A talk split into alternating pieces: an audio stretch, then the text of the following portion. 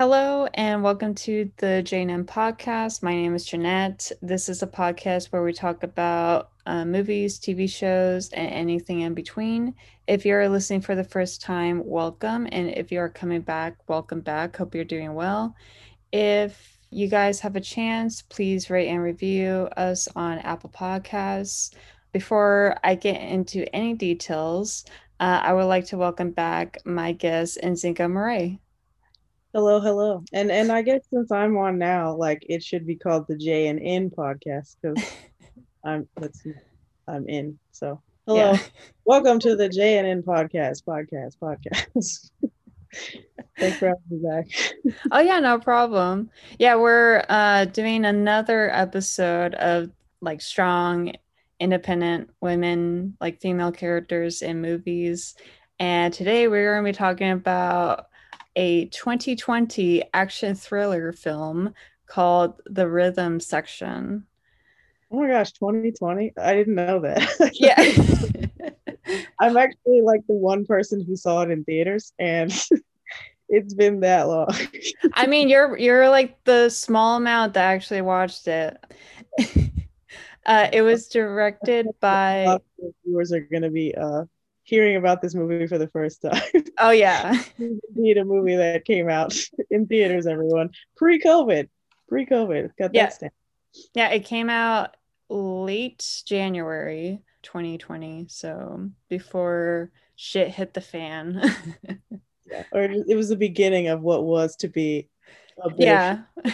I mean, the shit hasn't come to us at the time, but it was about to come. yeah, but what, what an omen though is like the rhythm section. Go see the rhythm section, and we there may or may not be a pandemic coming.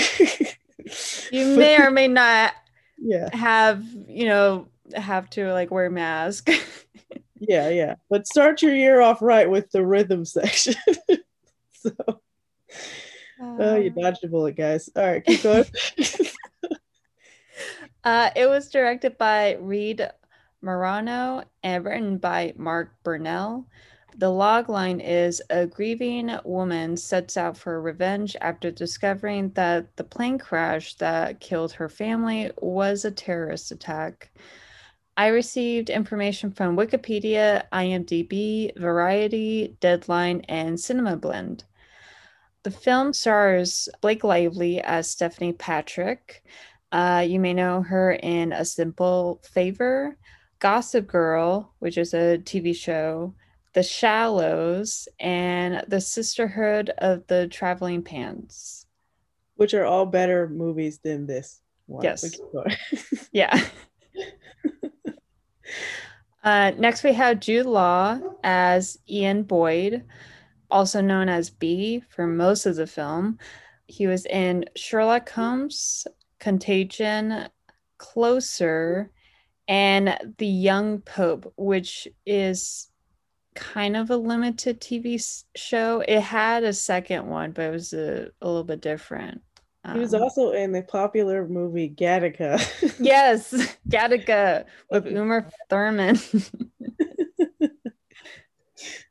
Next, we have Sterling K. Brown as Mark Serra. You may know him in his famous role in This Is Us, an NBC TV show, The People versus O.J. Simpson, which is the first season of American Crime Story, and The Marvelous Mrs. Maisel in season three.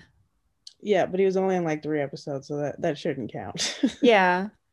I mean, like I tried, like I tried to like yeah. get as much as I can from because he's just starting, you know, in terms of acting. So there are other characters but I didn't think they were important. So and she's right. That's that's totally right. Uh, it it really doesn't matter. Like most of the show, most of the movie is her like in a rural area, like getting beat to crap by Jude Law. So you didn't really need any more people. yeah, yeah, yeah. And like the other people, they were only in it for like maybe one or two scenes, and it, that was it. So yeah. not worth also, it before we get into this i just want to you know touch on this log line you've given us right i don't know yeah. where you got this from but this is so big did you make this log line yourself i think so Okay, cool. Because like, because I don't want to trash someone I don't know, but like a grieving woman, that's so big. Like, base grieving is like a light way of saying what she's dealing with because she's dealing with all the crap. Like, like, like, and I know we're going getting into it, but like grief, like she's losing her shit. Wait, can I curse? Yeah, yeah, yeah. yeah, she's freaking losing her shit. she's not just grieving, like she's a full and total train wreck. Sorry, I just need to make that. So you need to change the log line too. A full and tro- total train wreck of a woman sets out for revenge after discovering that the plane crash that killed her family was a terrorist attack. All right, let's get into this. Yeah. Yeah, I like I think um I did get some of the log line from Wikipedia, and then I just had to add uh, the plane crash because there was like discovering that something, you know, a terrible accident with her family, and it's like, okay, like I need to be more. yeah, yeah, we'll we'll we'll get into it, but uh, this this story is wild. yes. So the film was based on the 1999 novel of the same name by Mark Burnell, who is also the screenwriter. The book became a success and caused a book series, which led to Chameleon, Gemini, and The Third Woman. Sorry. yeah. Reacting to that point. I'm also a little bummed that, well, I guess it makes sense uh, why it was written by a dude because based off how the story goes, it's totally written by a dude. Like does oh, not oh, yeah. women or how sex works or things like that. But yeah, let's let's let's get into it. Yeah. On August 16th, 2017, it was reported that Paramount Pictures acquired the rights uh, to the book. Eon Productions, which is a British film production known for producing the James, James Bond films, joined in on the project. They had a production budget of around 50 million. Uh, we'll get to that budget later on. uh, yeah. okay. Principal photography began in December 2017 in Dublin, Ireland. However, production halted temporarily after Lively injured herself on set. And the incident. Oh, yeah, huh? sorry. yeah. The the incident happened during the fight sequence with Jude Law. It was when they were having breakfast and she was asking him to, you know, if she could learn how to fight. Mm-hmm. And during the scene, Lively delivers a punch to Jude's chest, which basically shattered her hand. Are you trying to tell me that his chest is made of steel? he broke her fist. Yeah. I mean, I think from watching this one behind the scenes, I think uh stunt coordinators like give like the actors like kind of padding. Okay. So he probably had padding on him. Because so, that sounds like total crap. Yeah. Jude Law has a chest of steel. All right. Yeah. okay. Uh, she underwent two hand surgeries, causing a six month delay, and filming resumed in June 2018 in Spain.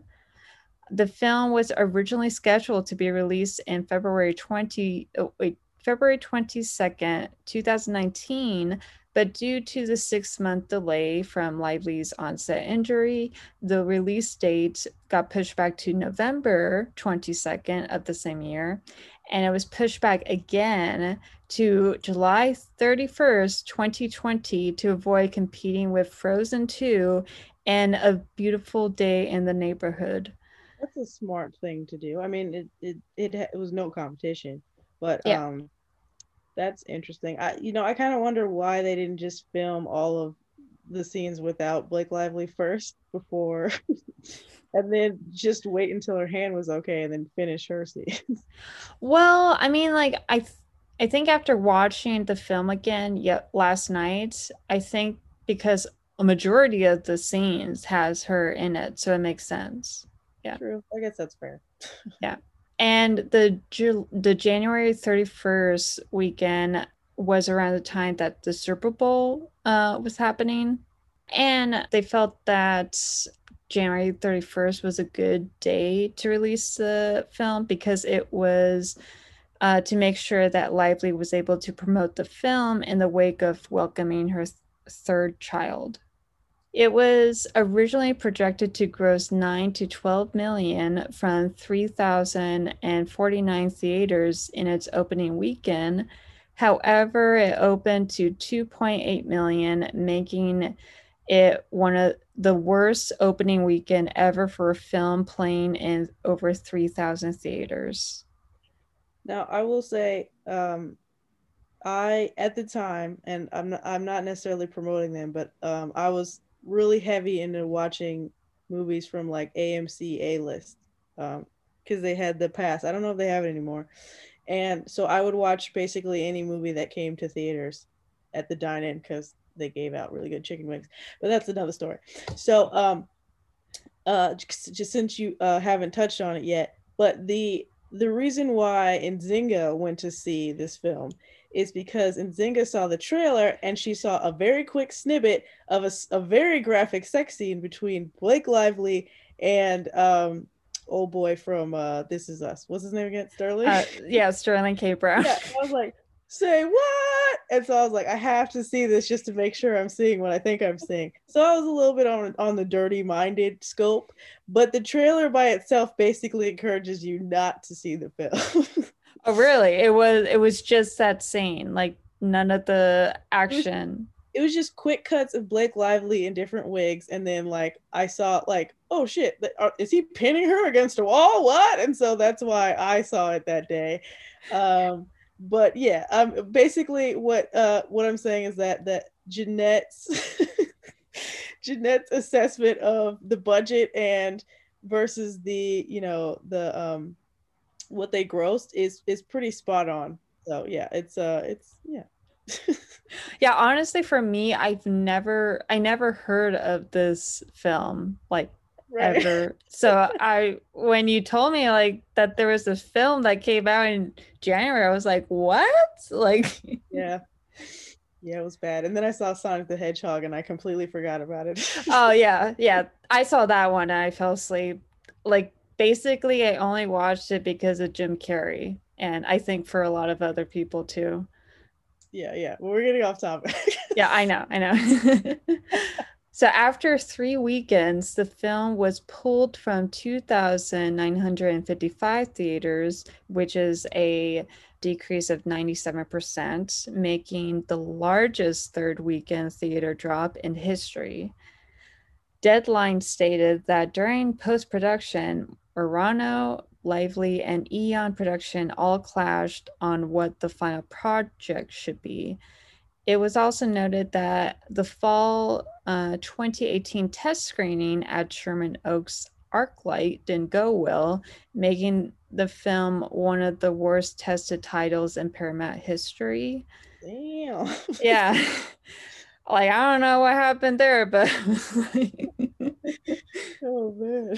Like I kind of just want to go back in time to be able to be invited for that test screen just to see the you know just everything going on oh my gosh this is terrible Reed Morano, in terms of her history, because I didn't know who she was, she originally was a cinematographer known for her work on Frozen River, Kill Your Darlings, and The Skeleton Twins. And in 2013, Morano became the youngest member of the American Society of Cinematographers at the time, and one of only 14 women in an organization of about 345 active members. Uh, she began her directing career in 2015 with Meadowland. I think it was an indie film with Olivia Wilde. She also directed the first three episodes of Hulu's The Handmaid's Tale, for which she won a Emmy and a Directors Guild of America award and this makes her the first woman to win both awards uh, for directing a drama series. I feel like you threw that section in just to make it clear to everyone that she doesn't have bad stuff. yeah, just kind of letting people know this isn't her first time directing. like she knows right. how to direct. doing. yeah.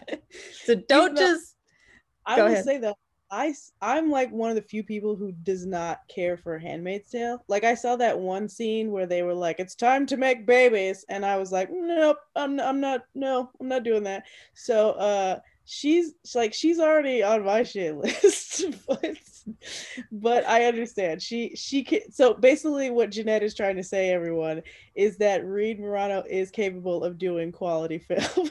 so don't like just watch this film and be like, okay, that's it. We are not going to hire more women uh, female directors ever again. You know, like yeah yeah that's that's not what we're saying i think i think if we should blame anyone for this film it's mark burnell but Yes. we uh yeah that's, that's what we're saying and Mark Eon and Eon Productions. Exactly let's hope we have a film career at some point Yeah, I really please hire us. yeah, we, apologize for our opinions uh, in terms of the summary of the film, a woman named Stephanie Patrick enters an unknown apartment and points a gun behind a man's hand, like a man's head. Uh, the film cuts to a flashback of Stephanie with her parents, her brother, and her sister. And while that is happening, we kind of cut back and forth to Stephanie, now a drug addicted sex worker uh, named Lisa, uh, sitting in sitting on her bed, uh, crying about the memories. yeah so when she's like a grieving person you understand she's a literal train wreck Yes. So, yeah. Uh, Stephanie is ordered uh, by her madam to meet a man in one of the bedrooms. And once there, she meets Keith, a freelance journalist, writing an article about the plane crash that killed her family. Uh, he tells her that the crash was a terrorist attack and not an accident, earlier reports concluded. He also tells her that the person in charge of the attack is still alive and in London. And again, they're in London, and she has a British accent. even though she's american yes.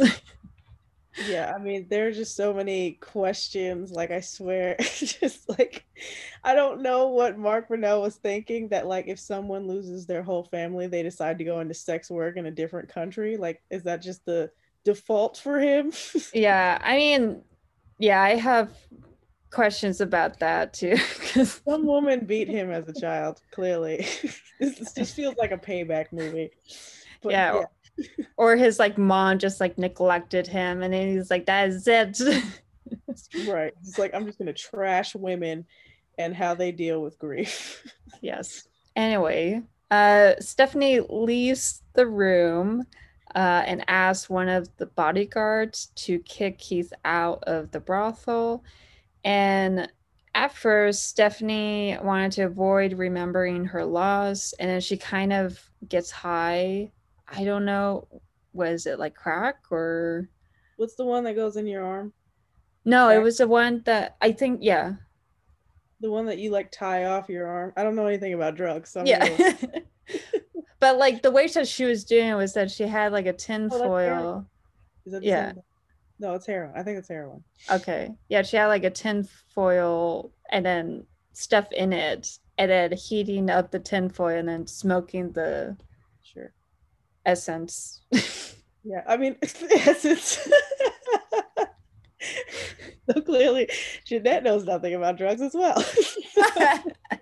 um, I think uh, I will say though that you know while we're sort of joking about her grief, like what she went through was insane. Like she lost both her parents and like her two siblings all in a plane crash. That's that's freaking wild. And I mean, no one can blame her. Yeah. So Yeah, and I and I understand that everyone grieves differently. So, you know, right. totally understandable. While she's on this kind of getting high off of this drug, um, she decides to leave the brothel and meet up with Keith, but she does it in a very strange way. Like she's like sitting in her bedroom, and then all of a sudden she just gets up, changes her outfit, goes to like this hallway in the brothel, takes her things, and then just leaves. yeah, she's uh very erratic in her behavior. Uh you spend a lot of the very beginning of the film just lost. like, like what are we doing, Blake Lively? yeah. She meets up with Keith and he takes her to his apartment where she discovers uh, his office covered with information about the plane crash. And I'm assuming that she was overwhelmed by everything that she passes out. I thought that was the what did you call it? Aroma. Yeah, the aroma from the drugs. Yeah. the essence. No, you call it the essence. Yes. The essence of the drugs caused her to to pass out. or or um or if Mark Burnell wants us to have it, the pictures of his, her parents in the plane crash was just so overwhelming that she got the vapors and just passed out. Um, yeah. She got so. the dizzies. yes. Yeah, lightheaded, as women do. Oh, I fainted. oh no! Goodness, a picture. so she wakes up in the office. Uh, I'm assuming the next day, and begins to look at the pictures of the victims. And while looking at the picture, she spots her parents and her siblings and begins to cry. And then Keith later comes in, like it just cuts to a scene where he's in the office and he later tells her that a man named Muhammad Reza created the bomb used in the in the attack. However, authorities are afraid to bring him in with the fear that he may lose his connections and further evidence for future attacks. Uh, Stephanie questions Keith's legitimacy, to which he tells her that he received information from an ex MI6 who is still an insider. And Stephanie believes that the source Keith is using is basically using Keith for his benefit and not the other way around. But Keith just kind of like brushes that comment aside. Well, she, ne- she basically thinks that he's um, being taken advantage of. Yeah. Stephanie also asks Keith why he brought her in, and he states that she is a victim too, who was supposed to die in the attack. And apparently, she missed the flights, and someone else took over her seat. Uh, later that night, Stephanie looks further into Keith's files while he is away, and she discovers files with the name B and Muhammad's student ID. When he comes back, she questions who B is, but Keith refuses to disclose the information. Uh, she waits for Keith to leave again and takes his money and prescription drugs and also takes uh, photos of some of his uh, files and some of the pictures on the wall. She then buys a gun from a pawn shop and heads to the Portland Royal College of Engineer. I feel, I feel, I feel like this like story is really kind of dumb. just like, like just a comedy of errors, but not a comedy because like, okay, so she's clearly addicted to drugs, living on the street, poor, but because I guess they share this commonality, they both want to find out you know, who killed, who did this terrorist attack, he's like, feel free to come into my house. I have all my valuables here. I understand that you steal and you know have sex and uh and you know do all the things for a living um but i'm gonna go ahead and trust you wholeheartedly and not expect you to take anything while i'm gone so i feel like that's on him i feel like uh he uh he decided to be real dumb that day and uh, he got what he had coming to him. So uh, I don't feel bad for any of these people. yeah. yeah, it was just it was very weird and I don't know, it was just it just kind of reminded me at this point it reminds me of like the scripts I would read for uh not um like high end production companies but just like the one right below that they can only like afford to produce like low budget films and like maybe B movies in a way, you know? Yeah. I mean, I've, yeah. Yeah. It, I think with the script, like, it feels like it was sort of poorly crafted a little bit because like in order for it to move forward, like people who would otherwise be really smart or like logical were making really dumb decisions. And I, I don't know if I like films like that where it's like, well, you know, you know to lock your door, but you don't. yeah. And then like when she says, Well, what happens if I take everything? Then I'll just change the locks. And it's like, well, like it doesn't make sense. Why is she at your house at all? Like take her to a third party location. You go to a coffee shop with a file and you talk to her about it. You don't bring her to your house and then leave her there. Sorry. Go ahead. no worries. Uh, once she's at the college, she spots Reza at a cafeteria, uh, cafeteria and tries to shoot him with the gun that she bought. However, she chickens out and Reza leaves because it's like a weird thing. Like she she sits down like almost right next to him like mm-hmm. across from him and it's just like staring at him and it's like dude like stop staring at people like you're making people uncomfortable yeah yeah i uh, oh boy yeah once he leaves stephanie then discovers that her backpack is gone which and then like she gets up and it's like my backpack is gone and no, I don't know. Why, why wouldn't you be? Ha- why wouldn't your backpack be on your back when you go to shoot someone? Wouldn't you need to make a quick getaway? Why would you put your backpack down? Yeah. Ugh, good. At yeah. least let, let me just let me just say this. At least Blake Lively has a simple favor. yes. Yes. Let's say that. So Stephanie returns to Keith's apartment only to find it ransacked and Keith's dead in the bathroom. dead? What? Yeah. Oh my god, he's dead. and then just like she did in the brothel, she just you know gets out and like leaves and then like runs and it's like okay.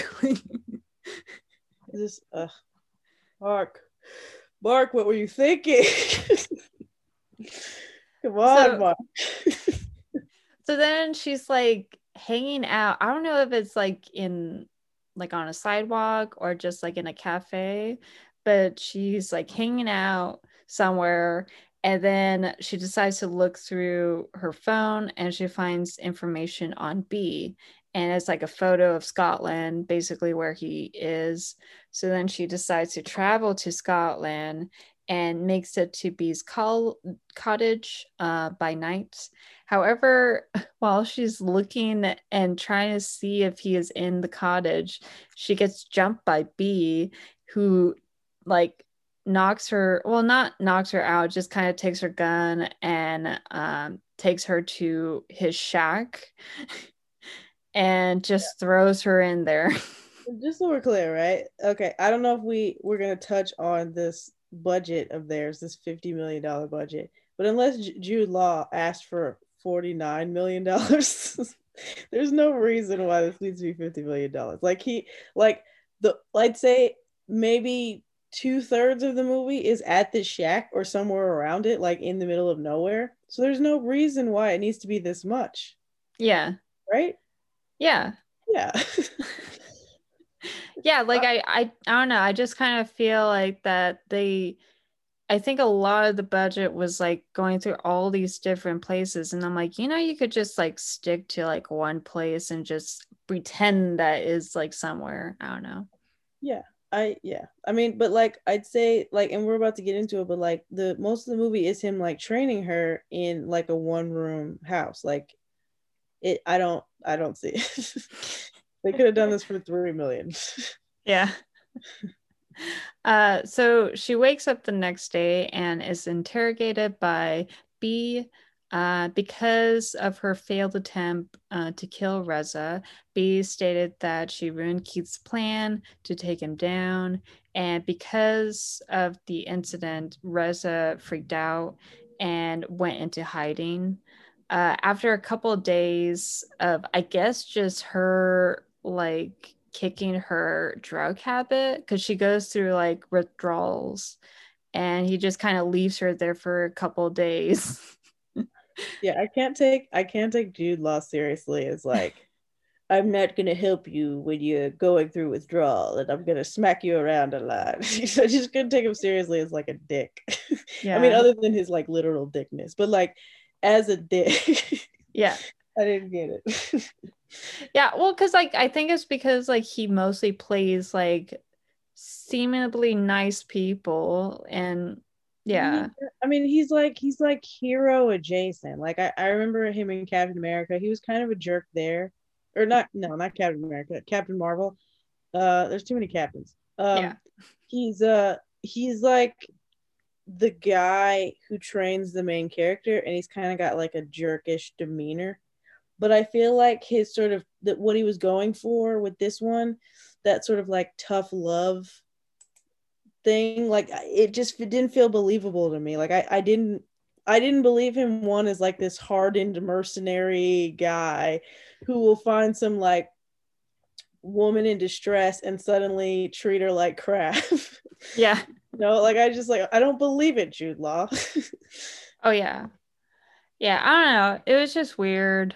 Anyways uh so stephanie so once like she overcomes her drug addiction, surprisingly. Stephanie asks B to help her find Reza. Uh, he just kind of ignores her and then gives her combat boots one day and then just runs away from her without really explaining that, yes, he's training her. Yeah, that's what I'm saying. This like stoic, like I don't want to help you, but I'm also going to help you. He's like, he's like, he's trying to do Miyagi and he's not doing it well. Miyagi, for you youngins, Miyagi is uh, the karate trainer in the Karate Kid, and he's yes. super like quiet, but he teaches the kid even when the kid doesn't realize he's being taught how to mm-hmm. do karate. Like even the though, wax on, wax exactly. off. Even though there's no way you can learn karate from waxing someone's car, but yeah, uh, just talking. Yeah. So so then there's like this like kind of montage of like them just running around uh his the land. And then he's like okay like i'm just going to let you know like you you're making a bad decision trying to you know kill and find reza. Um like you should just quit. Like you again the whole like tough love thing for no reason. Um and then after um I guess like after like running for so long, she complains that um he's treating her uh worthless, like she's worthless. Uh, so then B tells her that she is a cliche because she became a prostitute and a drug addict.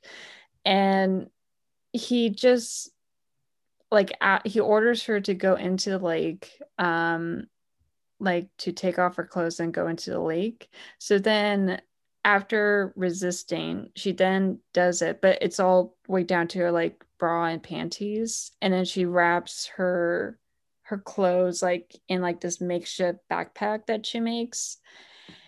And then she just goes into the cold lake and then swims. And then she I don't know. I, yeah, I don't get that. I don't how do you prove you're not a worthless prostitute? By swimming in a lake. By surviving the swim?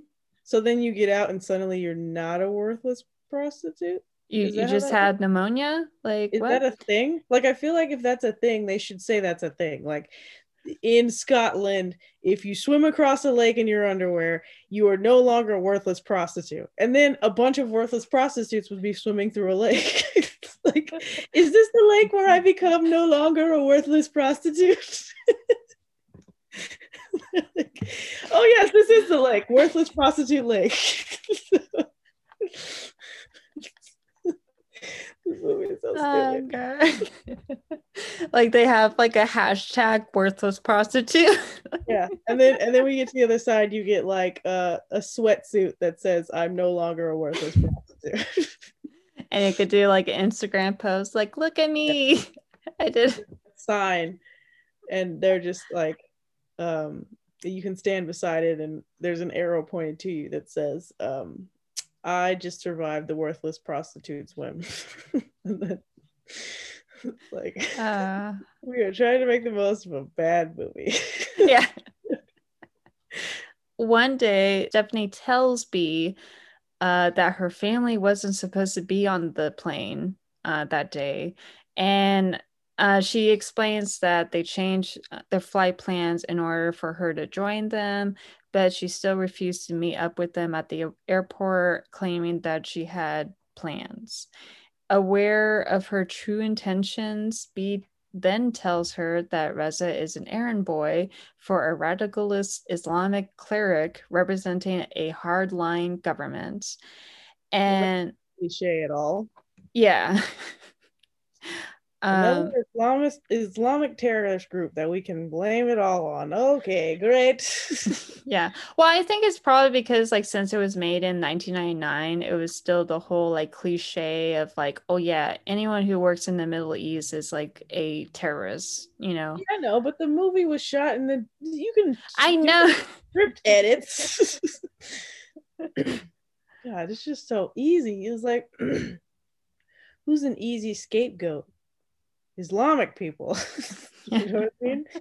Like do something else. yeah. Try like this new one that's like white terrorist. Yeah. like or do so- something super random like like Samoans. yeah. or Amish people. Amish, Amish gangsters. do witness. Remake witness. Just remake witness. yeah. Yeah. Mm. Goodness. I I swear like you know, everybody give Reed Morano like a, a second chance, but Mark Burnell just he's done with me. What is it? Uh, what is that one with the arms? Um, oh, not today. yeah, that's not it. No, uh, like no, shut it down. Just shut oh, it yeah, down. Shut it down. As you hit someone's private person, they get yeah, yeah. knocked down. down. Not today. Shut it down. oh, uh, so uh, he also tells her that an unidentified person named U17 is the main person in charge of the attacks. Uh, he later states that the cleric died in a drone att- strike and that Reza is their direct link to U17. I guess like a couple days later, he gives her an alter ego name, Petra Reuter, Reuter, and it was the name of a former assassin who died, and her body's whereabouts are unknown. And then during this this this film is using just like every cliche they can think of. yeah, just like any '90s and early 2000 cliche of a spy film. yeah. Um, yeah, that should hold up for 2017. yeah, like it's it's 2020. Like I, I'm pretty sure this is up to date, right? sure, sure, sure, sure. no, no upgrades of any sorts. no, not at all. Let's just have Islamic terrorists and goofy code names and some woman assassin named Petra, uh, alter ego, and then we have our worthless prostitutes. This is a great movie. This is gonna do really well. Fifty million dollars. Nice job, Paramount. Nice job. Hashtag feminist. we did it, you guys. We did it. Hashtag feminist, despite the fact that it was created by a man. oh God. Uh, so during breakfast, uh, Stephanie asks when will B teach her how to fight, and then he's like silent. Oh for, like, shit! I forgot that he didn't even teach her how to fight yet. yeah, he just sh- showed her how to shoot, and then was mostly just running all over the place. This is ridiculous. We were, we're already like an hour into the film. yes. She still hasn't learned that yet. Wow he's like silent. He doesn't really say anything. And then he just shoves her face in her oatmeal. And then the fight ensues. And it's just like a weird, awkward flat fight where you know it's planned. Like, you know, like, yes, he's like going to be better than her. and in the end, it shows that, yep, he got the upper hand. This is insane. Uh, I fell asleep. no worries. Uh, so while heading out, uh, Stephanie asks why uh, he is an ex MI6 member. And he states that he killed Petra deliberately, but fails to ask why, which will later be explained in another season, another scene, but not right now. Sure. Yeah, because he needs that those extra days to think about exactly how he's going to explain himself. Yeah. so B sends uh, Stephanie to Madrid uh, after her training to meet up with Mark Serra, an information broker who used to work for the CIA. Uh, she has to prove to Mark that she is Petra herself, but they have to get some money in order to travel to Madrid. okay. yeah. So then Stephanie is like, oh, I know someone who could do that. It's the guy that funded Keith for his investigation. They go to Su- Suleiman Kaif residence, uh, who was a father of a son who was killed in a, the plane crash. And he tries to uh, prove the crash was a terrorist attack by financing Keith's investigation. But Solomon argues that Keith just took the money and disappeared.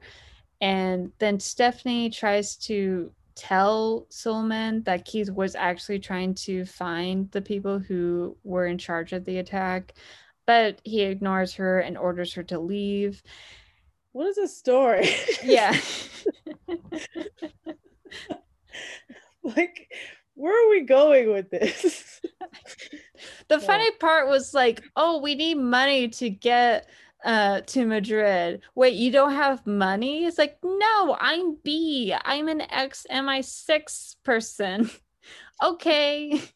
But he has like money for like groceries and his random ass cottage and all that stuff. Like this is what what what is this? I don't know. As uh Stephanie try like goes and leaves or is heading out, Suleiman's wife Aaliyah enters the room and asking for Stephanie to explain further. Uh, after Stephanie promises to kill the people in charge of the attack, Aaliyah believes her and agrees to help her out. So once in Madrid, Stephanie changes her hair color from like a very shaggy blonde hair to like this kind of is that the black wig? yeah, it's like bl- uh, like um modern black hair, you know, short hair. Yeah. like a pixie cut. She looks like um like Joyce DeWitt.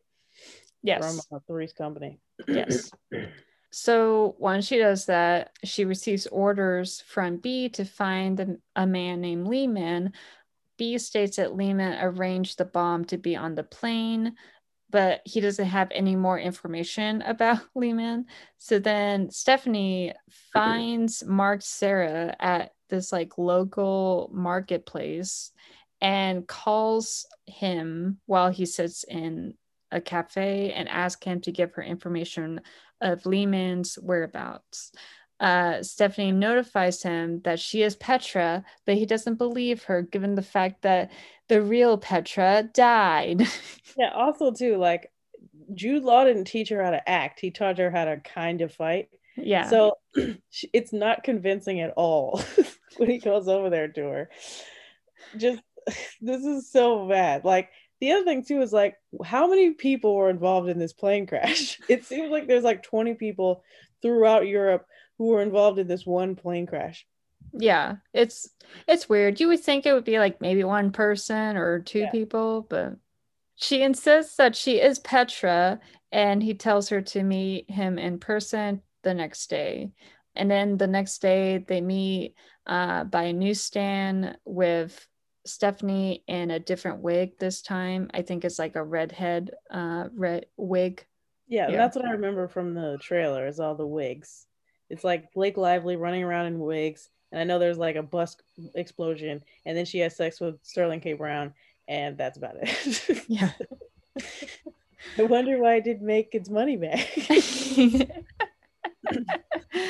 uh, so after uh, wiring Mark a fee, he tells her that Lehman changed his name and now lives in uh, Tangier, uh, Morocco And this is a point where the film comes back to the first scene where Stephanie goes into this apartment or like townhome and points a gun to Lehman's head. However, Lehman notices her and the two fights. And at first, Lehman has the upper hand, but then he starts to lose his breath and tries to crawl back to his oxygen machine. So then Stephanie like holds him back until he dies from suffocation. Yeah. so she only want to fight because this dude needed more oxygen. So okay, well, not not. I mean, I wait. Well, what is this? The section of this J and M podcast. This is the strong women. yes. I feel I feel like uh, this is the wrong film for this. I mean, we'll change it to like it was supposed to be a strong woman female character film, but we got this section. I feel, I feel like this is like adequate fights by women, or you know, like or maybe uh, just like men writing women section. Or it's just like you could change it to like um no, because we did we did a uh, Wonder Woman. yeah. you could do like uh, the woman is technically the main character. Just change the section to that. technically. yeah, I'll do that. so, okay, yeah. So she takes the syringe that Lehman tried to use against her and heads out of the townhome. However, a man notices her and signals to his friend who was who found Lehman's body. Mm-hmm and then they just go on this weird car chase with each other where the the guys are driving this uh, taxi which is a mercedes. And then she's driving this like beat up car.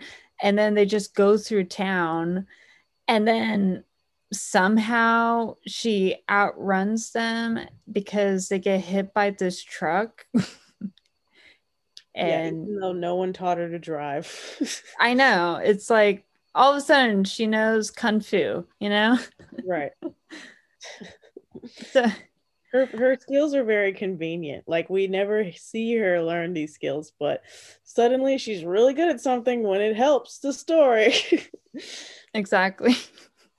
Stephanie meets up with mark at another marketplace and now that he this is the third marketplace. I know so now that he believes her that she is Petra, Mark gives her a contract to go after a guy named Leon uh, Giler, who is an American financier under investigation in the US.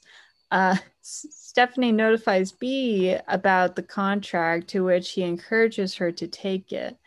He tells Stephanie and, that Giler um, is sus- suspected of having financial dealings with U-17 and that he funded the cell that brought down the plane. Okay, so that's person number what 21? Yeah. 21A. 21A who's involved in this plane crash who was on this freaking plane? I know. I was just so like someone's got to be on the plane to like make sure it detonates. President of the world was clearly on the plane because everybody wants this plane to crash. This random plane to crash. I know. It was so interesting. she goes back to Mark and asks for $2 million for the hit uh, he gives her a counter offer of one million, but she remains firm on her price.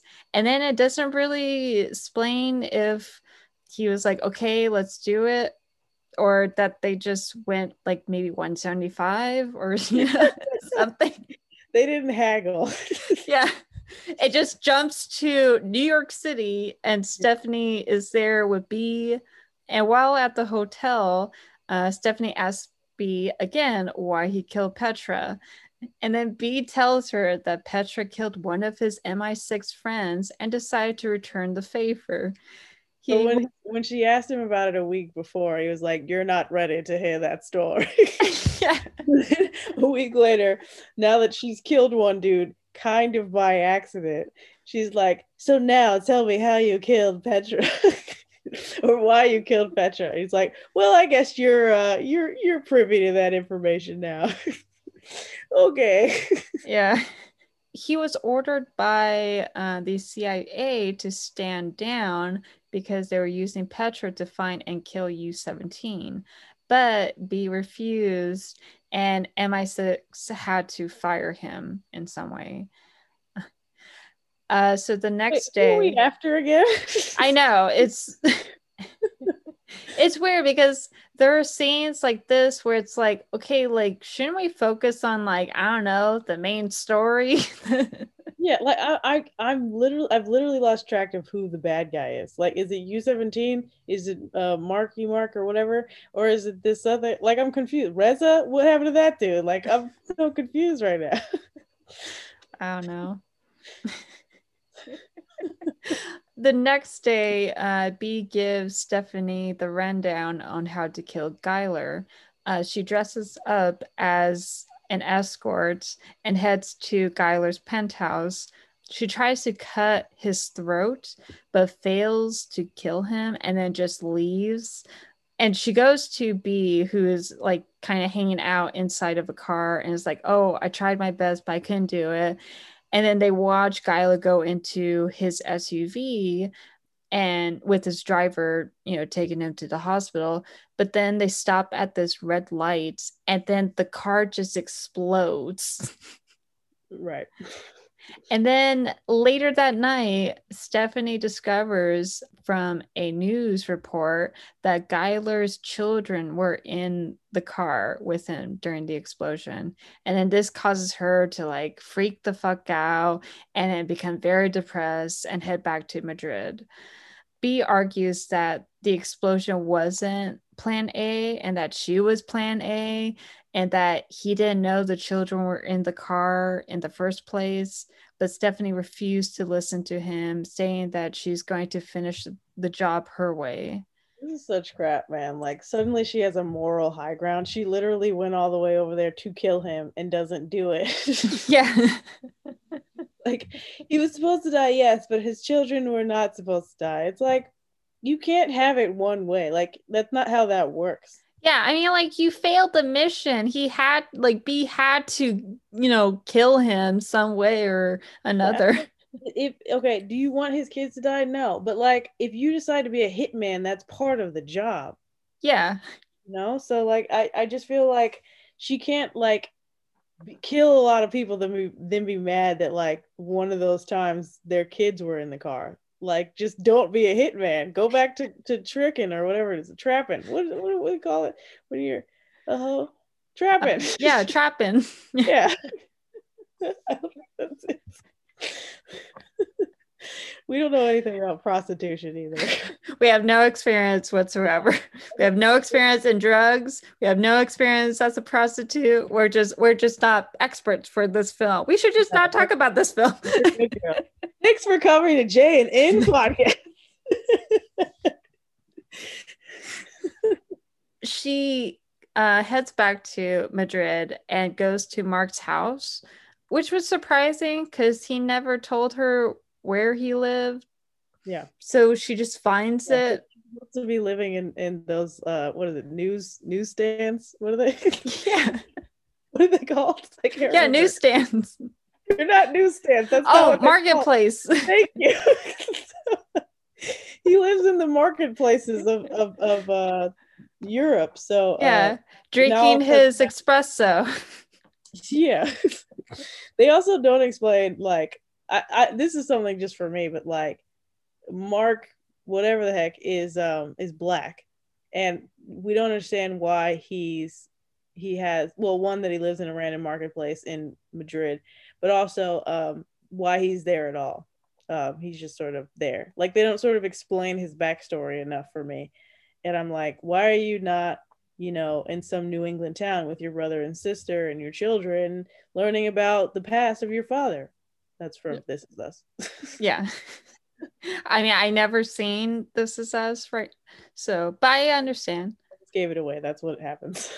okay. I mean, I do remember that scene where he has a panic attack, and I'm like, okay, like that's reasonable. That's you know connective, right. connected.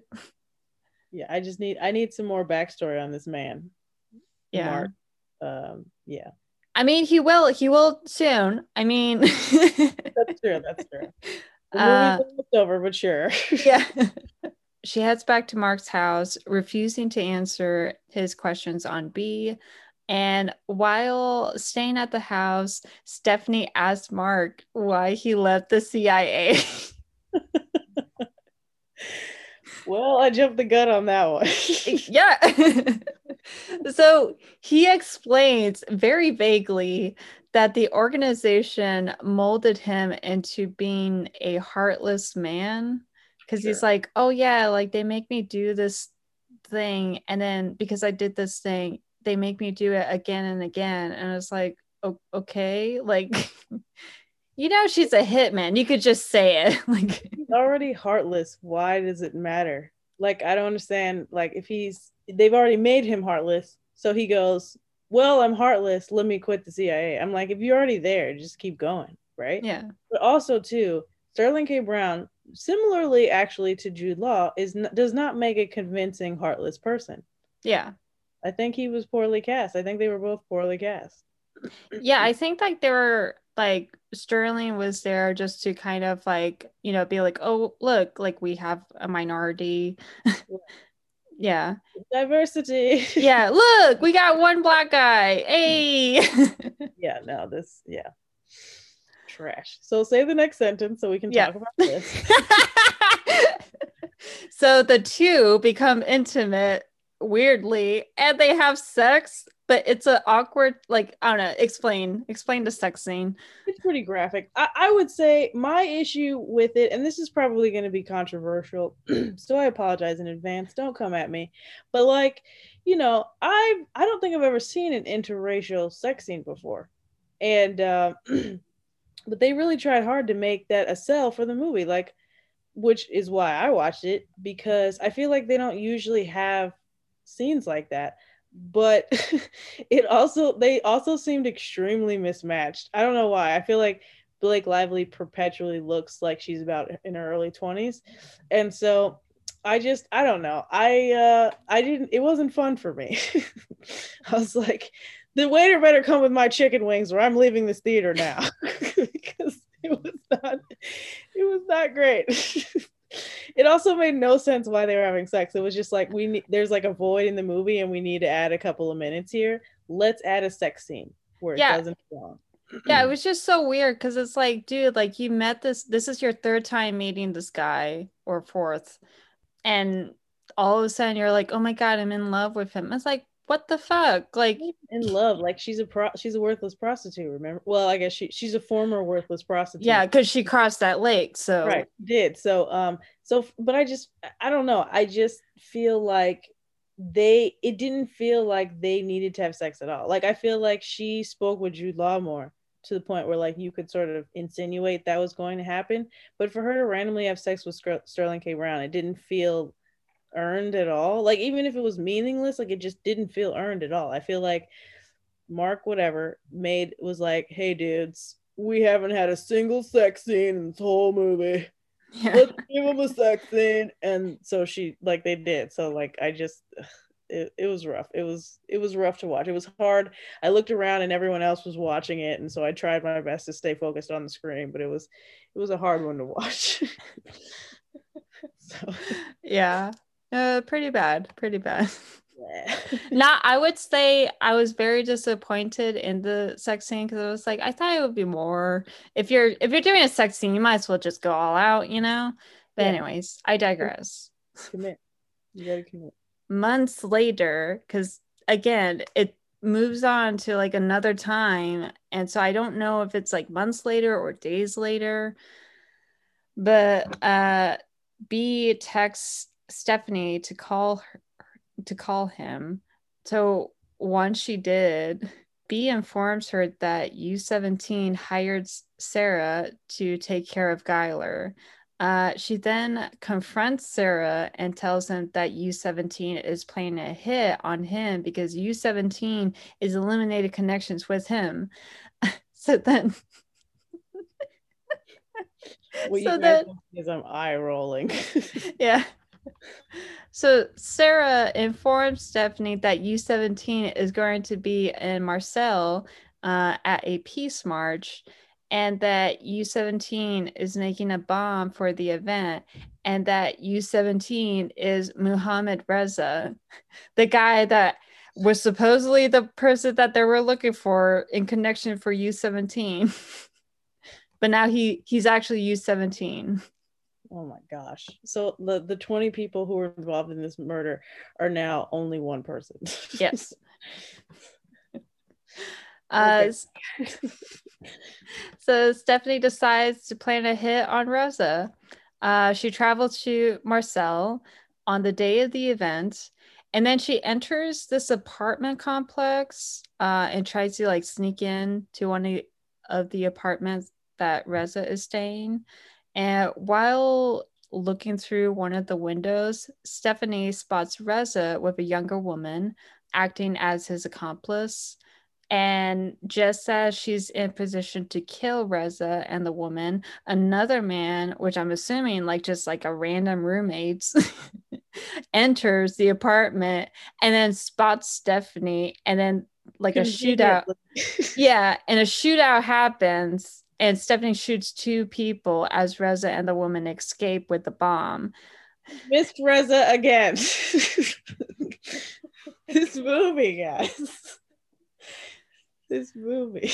uh, she chases them, and the three entered this bus. And after spotting spotting Reza uh, at the front of the bus, uh, Stephanie asks him where the detonator is.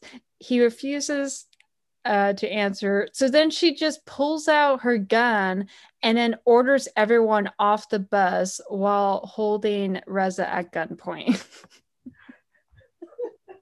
The woman tries to detonate the bomb but fails to activate it. And then Stephanie shoots the woman and fights Reza for the detonator. And just as Stephanie is choking Reza, she tells him that he killed her family. oh my goodness. Uh, this is the most mustache twirly action film ever. Like, it's just so silly. It's yeah. So silly uh, Reza informs her that Serra will kill her next. Oh, really? yeah. Another traitor? What? uh, the woman yells that the bomb is on a timer, and Stephanie tries to flee the bus. Reza grabs hold of Stephanie's ankle, but the woman loosens his grip on Stephanie and orders her to go. So then Stephanie just makes it out in time before the bus explodes. Conveniently. That's a, that was another see that's what I'm saying. Like that was another um scene in the trailer it, where it, it almost she's like walking away from a bus crash way too close to the bus one. But also like the bus she's just sort of walking off like sort of disoriented. Oh my there's still drugs in my system and then the thing goes off. Yeah. It's just it just and also just so we're clear right? We're clearly at the end of the film and you still haven't mentioned the rhythm section i know it's because like there's like i think like 15 minutes left in the film and i'm like wait there's 15 le- minutes left in the film. This is why it was so hard for me to finish the film because I kept falling asleep because nothing is happening. and I had to keep watching it over and over. You know how torturous this film became? this could be used for torturing devices for anyone. Seriously, like just make like, them watch this. It didn't like it it didn't make a lot of money for a reason. Like sometimes it's kind of a bummer when like a really good film kind of gets a little indie and it and there's a cult following, but it doesn't make a lot, but it's clearly good. This is not that film. No. it's, it's it's not good. It was not well thought out. But uh but still go give Reed Moreno a chance. yes, please, please. But like also you gotta question her judgment on that. You know what I mean? Like this mo- this movie is so silly like you know also think about the fact that she chose to direct this film they probably were like we really need a woman who can we get who has poor judgment and reed moreno came to mind yeah i don't know like again i'm not sure if like in her position Eon or Paramount had more of like a say um, than her, you know, her decisions, you know, because I don't know if it if Paramount and Eon were like A24 that kind of lets the directors do what they want, or they're you know act more like you know Disney or Netflix where they're very like constructive and you know. I've been I'm saying not... wrong. it's Reed Morano. Oh my god. I was thinking Rita Moreno. no. My bad, guys. No worries. We're sorry. I apologize, Reed Morano. uh, in movies. Yes. yes. Please hire her. Stephanie heads back to Mark's house and tells Mark that she lost her family in the plane explosion three years ago because apparently he doesn't re- know that that happened to her. I feel like he's a terrible CIA agent. Yeah. Like didn't do any kind of research. He's just been sleeping this with this mysterious Petra person like this gosh, like all these people were supposed to be like highly trained and no one's doing their due diligence. Like just yeah. I mean, it almost kind of questions like maybe like the real reason that B and Mark left or got fired by CIA and MI6, like probably is because they weren't that great at their job. Yeah, that, it's probably this reason that they that they uh are that like they say it's because you know they killed this person you know they they lost themselves or whatever. That's crap. It's like you you were dishonorably discharged for being a dumbass. Yeah. Yeah. So stephanie injects a syringe uh, with poisonous ven- venom that she got from lehman into mark and then she tells Mark that she knew that he was U17 all along after he lied to her about Reza being U17. So then Mark dies after a few minutes, and then Stephanie just leaves the house.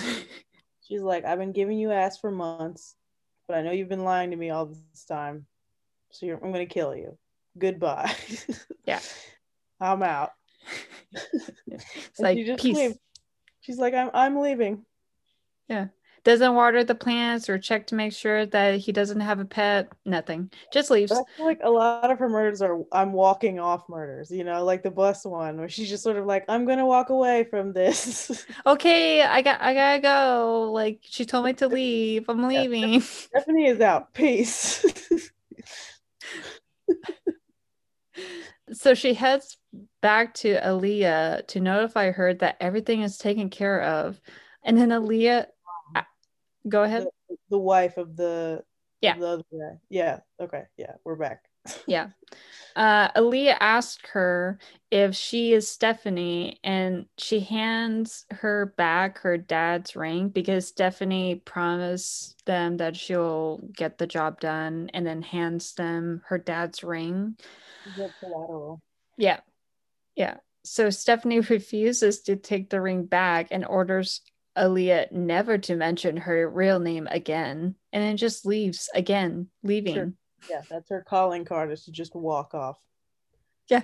And then there's another one right after this.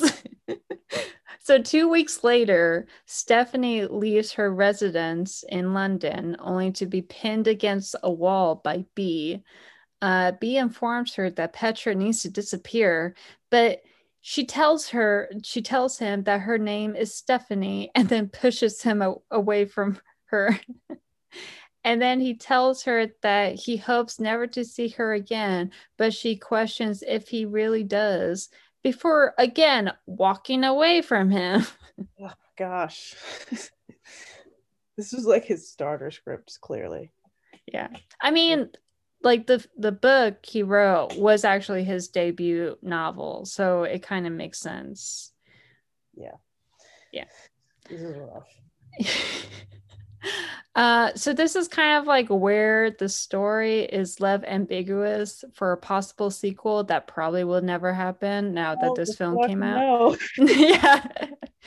And that's the end of the film. Thank oh, God. The rhythm section. Yay. We still don't even know what that means.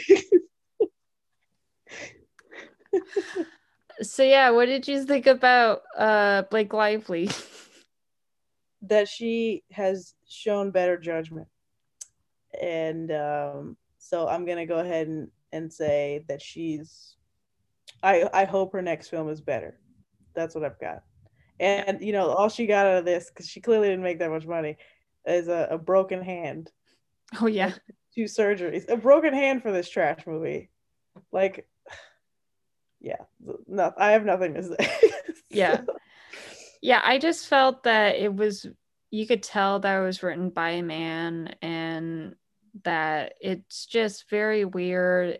There's no like kind of like true emotions for Stephanie. It just felt like, oh yeah, she just became a prostitute and a drug addict after the plane crash, but never really explains like, oh no, she was really depressed and didn't know how to live her life or, you know, something. Yeah. I don't know. Also, um, she was in America when when when her family died. How did she end up in Europe without getting on a plane? Yeah, wouldn't she be terrified of going on planes after that? After her entire family dies? Yeah. Yeah. I don't know. I don't get that one. Also, it would have been best if she was just an America American living in London than just being a British woman. I yeah, I don't I mean, I love I love Blake Lively, Lively, but I really feel she doesn't do really great with British accents. It's yeah. I'm sorry, Blake. You can do better. You can do better. We've seen you do better, Blake. Yes. Uh, what did you think about Jude Law? I think that he can do better too. Um, I don't think that this role made sense for him. I don't think he played it well. I was not convinced that he was this sort of hardened, the hardened guy he was going for. Like it just didn't sit with me, and I just didn't think he uh, he embodied his character very well. Yeah, yeah, I agree. I kind of feel that it he was miscast for this film. I think this would have been better maybe for like Russell Crowe or like Christian Bale even if they're looking for someone younger ish. But yeah, like I don't know. I feel like Jude isn't a person that can do tough love, you yeah. know. Yeah. Not on the darker scale that this movie was um going for like i feel like i've seen him do harden but it was sort of a lighter type thing so but definitely not for this. I think i think he wasn't convincing as this sort of training monster recluse whatever so. Yeah. Yeah.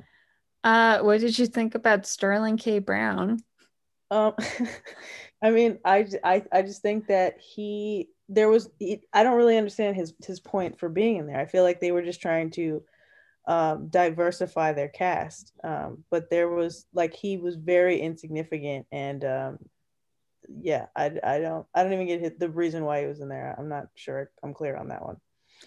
Yeah, I agree too. Um, on you know them trying to have some form of diversity. I don't know. It was just weird too. And then like every time we see him, he's always like talking to um Stephanie about like a hit or like a contract, but yeah. it's never really like other stuff, you know? Yeah. I don't know. It's just weird. Yeah, and together. Yeah. And then I mean, I already know like the answer to this, but what do you think about the movie overall? um, I don't think it was um well thought out. I think the story um really lacked a good plot and um, I personally don't think I'd recommend it to folks. Um, n- not a lot of people remember the movie at all. You know, it was pretty eclipsed um, by the pandemic, but um, yeah, it wasn't. It and that's what I was saying. Like, it was a tough movie to lead out what a, a tough year was. Like, you know what I mean? Like, yeah, it wasn't, it wasn't good. It was. It was. It was not good at all. Yeah.